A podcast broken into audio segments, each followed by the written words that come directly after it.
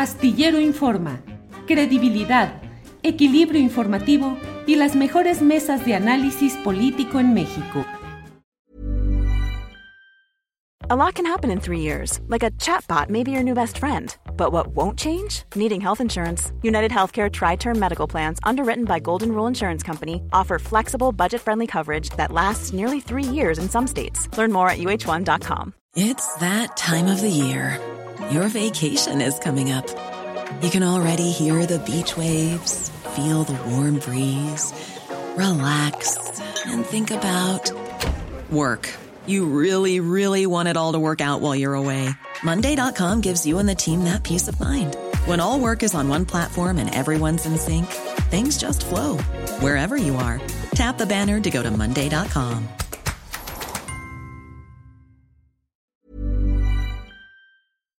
Astillero Informa, credibilidad, equilibrio informativo y las mejores mesas de análisis político en México. Correa Jacaranda, buenas tardes. Hola, querido Julio, ¿cómo estás? Un saludo muy grande a ti y a todos los que nos escuchan y nos ven también. ¿Cómo empieza tu semana? Híjole, pues bien cargada de información, Jacaranda. Todo el fin de semana estuvo cargado con muchos datos, muchos detalles en lo nacional, en lo internacional, de todo realmente. Así es que empezamos cargaditos la semana. Así es, muy cargaditos. Bueno, pues con cosas muy interesantes, Julio, este, sobre todo lo que tú comentas de a nivel internacional, ¿no? A nivel global, lo que ocurrió con esta esta cumbre, este encuentro, la, la CELAC, ¿no? Esta comunidad de estados latinoamericanos del Caribe que se reunieron en nuestro país. Y son temas que a veces a la gente como que no le gusta escucharlos porque ciertamente, pues más allá de todos los chismecillos y de todas estas cosas que a veces son sabrosas, ¿verdad? Este, y que pues a veces los medios también las reproducen con mucha facilidad, creo que habría que leer desde mi punto de vista lo que ha significado esta, esta cumbre, este encuentro de la, del CELAC, eh, y que reunió a 15 de los 33 estados miembros, menos de la mitad, y que, bueno, pues justamente plantea ya de una manera como muy clara este liderazgo que podría eh, pues ocupar México en esta región y del que pues hemos venido hablando desde hace un buen tiempo, Julio, si lo recuerdas, desde principios de este año hemos venido hablando del papel eh, pues muy marcado que ha tomado el presidente Andrés Manuel López Obrador eh, dentro, digamos, de la conformación de, de, lo que podría ser pues una unidad o en este caso pues la CELAC en América Latina. Y bueno, creo que estamos en un momento muy interesante, Julio, porque para algunos la CELAC no sirve de gran cosa.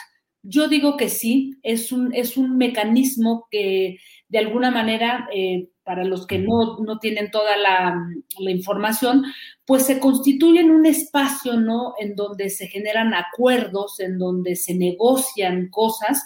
Y creo que hoy estamos en un momento en el que América Latina y el Caribe, a propósito de todos los procesos electorales que hemos visto y los que están por venir, podrían em, anunciar lo que ya algunos han llamado el regreso o el resurgimiento de la marea rosa.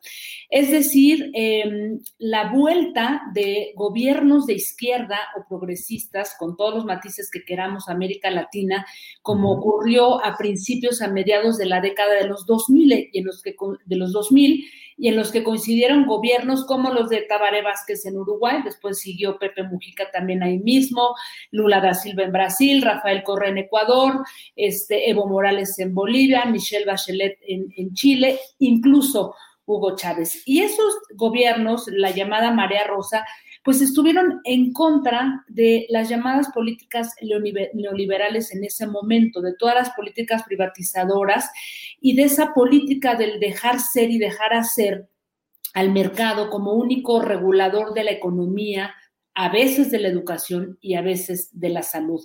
Ciertamente luego vino pues un derrumbe por sus propias contradicciones y la dura pelea pues también de diversos poderes fácticos a los que ellos estaban este pues de alguna manera atacando o combatiendo y llegó la, digamos, una entronizada, gobiernos de, de, derecha muy fuertes como los que hoy todavía se mantienen en el caso de Brasil, Bolsonaro, que por cierto no vino a la CELAC, ¿no? Pero en Chile, Iván Duque en Colombia, Felipe Calderón, Enrique Peña Nieto en México. Y con estos gobiernos eh, neoliberales, pues también hay que decirlo, la, el refuerzo de dictaduras y de gobiernos autoritarios en América Latina. Pero hoy, Julio, estamos en otro momento y por eso digo que aquí es donde la CELAC toma un punto importante por esto que podríamos llamar el, llamar el regreso de la marea rosa. ¿Cómo se, ¿Cómo se perfila esto? Obviamente con la llegada de un gobierno de izquierda o antinoliberal, con todos los matices que también querramos poner, el de Andrés Manuel López Obrador, el de Alberto Fernández en, Argentina, el regreso del, peronismo, ¿no? Que no pudo venir por los problemas internos, con su canciller que voló siendo canciller y llegando a México ya estaba renunciando. Así es, este Julio, y que por cierto iba a tomar la, presidencia. Claro, Argentina. Este, Argentina, y que de alguna manera, pues México ahí cerraba como esta pinza para intentar mantener este, este liderazgo que, que pues como hemos, como recordaremos, Julio, lo ha venido marcando el presidente ya desde julio, cuando fue el aniversario de Simón Bolívar, ¿te acuerdas? En ese discurso bastante fuerte, eh, muy bien perfilado, con, este, con la invitación a, la escritora este, Isabel, Allende.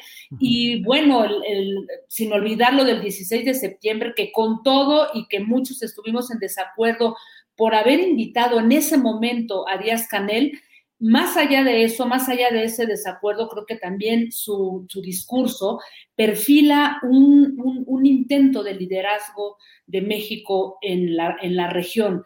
Este, Julio, eso sin olvidar que además México se ha vuelto sede de las negociaciones entre la oposición y el gobierno de Maduro en Venezuela, ¿no? Entonces, son como varios, em, digamos que varios temas, varios puntos que se han ido tejiendo ahí. Y el último, y que del que valdría la pena después hablar con mucho más em, puntualidad este julio, es la petición que hace México a la CEPAL y a su secretaria ejecutiva Claudia Bárcenas, quien tiene uno de los discursos, pues eh, desde mi punto de vista, más interesantes, porque es a la que se le encarga hacer todo un plan, eh, este plan de autosuficiencia sanitaria para la región, y plantean seis puntos muy interesantes y que a grandes rasgos pues está perfilando desde la invitación de México, ¿no? digamos que hacer esfuerzos de colaboración entre todos los países de América Latina para hacer compras consolidadas de medicamentos en este momento y también encontrar maneras para producir y ser autosuficientes en las vacunas contra la pandemia. Así es que, Julio, yo creo que mm, de alguna manera todo esto nos da una, mm, digamos que una mirada distinta a lo que podría ocurrir en la región con todos estos vaivenes. No olvidemos que vienen elecciones ahora en noviembre en Colombia, en Nicaragua, ¿no? Y todo lo que ha venido ocurriendo, cómo se ha ido perfilando la nación, el triunfo de Pedro Castillo, este, también en Perú, ¿no? Este, todo, todo esto va a dar un, perfil de lo que será eh, los próximos años en la región latinoamericana y saber si es posible este liderazgo que México, al que está apostando el presidente Andrés Manuel López Obrador, eh, pues en voz también del propio Marcelo Ebrard, que ha tomado una, este, una visibilidad muy interesante. Julio, estarás de acuerdo, ¿no? Claro, claro. Todo esto ha sido eh, parte de un proceso, como tú dices, muy interesante, en el cual, pues la presencia también, aunque con menos relevancia mediática, de los presidentes de Bolivia, de Perú, eh, el caso de Argentina, que ya has mencionado, que bueno, Argentina, y que a lo mejor un día de estos hay que platicar también sobre ese tema, Jacaranda, porque lo sucedió en, Argentina no deja de ser un llamado de atención para las izquierdas en todos los demás países y también en México. Es decir, cómo estas eh, eh, elecciones anticipadas, obligatorias, tuvieron un resultado contrario al gobierno en turno Así es, con Alberto Fernández y que finalmente eh, detonó las contradicciones y los problemas internos que hay entre la vicepresidenta Cristina Kirchner y el presidente Alberto Fernández, con la salida de cinco ministros, el recambio, pues la sustitución para restablecer nuevas fórmulas de entendimiento y prepararse para las elecciones de noviembre. Entonces, todo eso creo yo también que está en ese horizonte. Jacaranda, lo que no sé, y eso lo escribo un poco hoy en la columna astillero en la jornada, es la reacción de Estados Unidos. Es decir, ¿qué va a hacer Estados Unidos frente a todo esto? A lo cual agregaría yo incluso el discurso a larga distancia del presidente de China, cuya incursión de China en los asuntos de Latinoamérica suele provocar reacciones muy adversas en Estados Unidos. ¿Qué piensas, Jacaranda? Pues yo creo que también eh, aquí no me atrevería yo a opinar abiertamente a qué le está apostando exactamente el gobierno de Andrés Manuel López Obrador, porque como sabemos, este Julio juega y mueve las, las piezas del rompecabezas de una manera inusual y de una manera que de pronto pues, nos sorprende a la larga por saber cuáles son las respuestas, pero digamos que esta posición, ¿no? En el, en el, eh, durante el desfile del 16 de septiembre, en el que llama abierta y públicamente al gobierno de Biden a quitar el, bloqueo contra Cuba, eh, pues tiene una postura bastante fuerte que yo no sé todavía cómo responderán los sectores conservadores que eh, cohabitan en el gobierno de Estados Unidos, ¿no? Hasta ahora hemos visto que Biden se ha manejado de una manera muy mesurada, pero digamos que ese jalón de orejas y este, a ver, no nos vamos a, no nos vas a ver como tu patio trasero y aquí te estoy exigiendo que por favor este, le quiten el bloqueo a Cuba, pues sí es, un, es, una movida de pieza que yo todavía no me atrevería a decir hacia dónde va, pero me parece que de alguna manera, eh, pues se avienta el presidente a tomar este papel de liderazgo y a decir, bueno, pues basta no de intervenciones, basta de bloqueos y vamos a ver pues cómo responde Estados Unidos, Julio.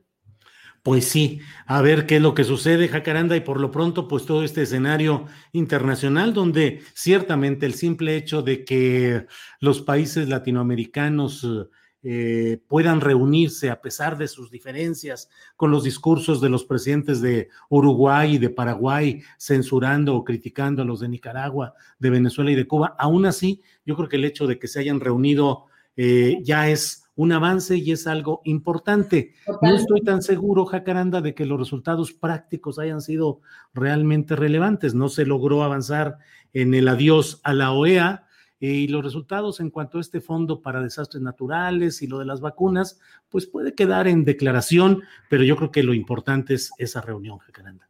Claro, y sobre todo lo que tú dices, el que se haya reunido, aunque haya sido la mitad de, los de los integrantes, o sea, porque además desde el 2017 eh, la CELAC andaba ahí como este, deambulando, o sea, no tenía una fuerza real cuando hubo esta reunión en República Dominicana, porque además, si recuerdas, había sido prácticamente secuestrada por, pues, por, por, por Venezuela, ¿no? Entre Venezuela, Bolivia, entonces había como toda una tendencia en la que no estaban de acuerdo todos los gobiernos y me parece que ahora, pues, podría tomar otro rumbo, porque de alguna manera es un instrumento más que eh, pragmático técnico, es mucho más político y eso es a lo que le está apostando y jugando el gobierno del presidente Andrés Manuel López Obrador, Julio.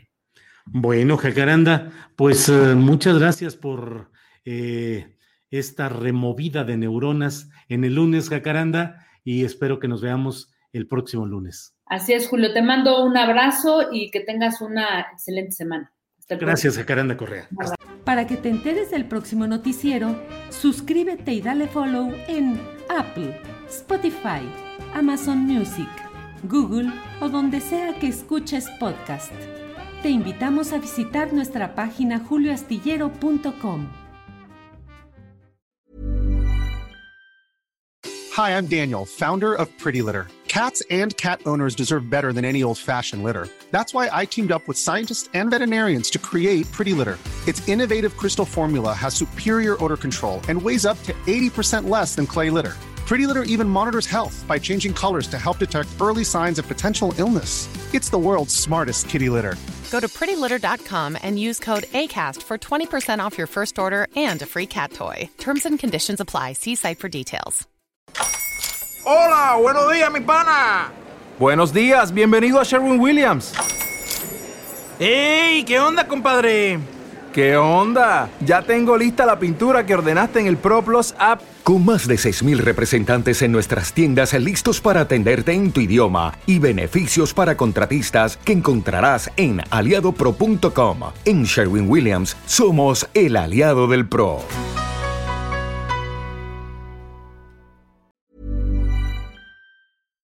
Para que te enteres del próximo noticiero, suscríbete y dale follow en Apple, Spotify, Amazon Music, Google o donde sea que escuches podcast. Te invitamos a visitar nuestra página julioastillero.com.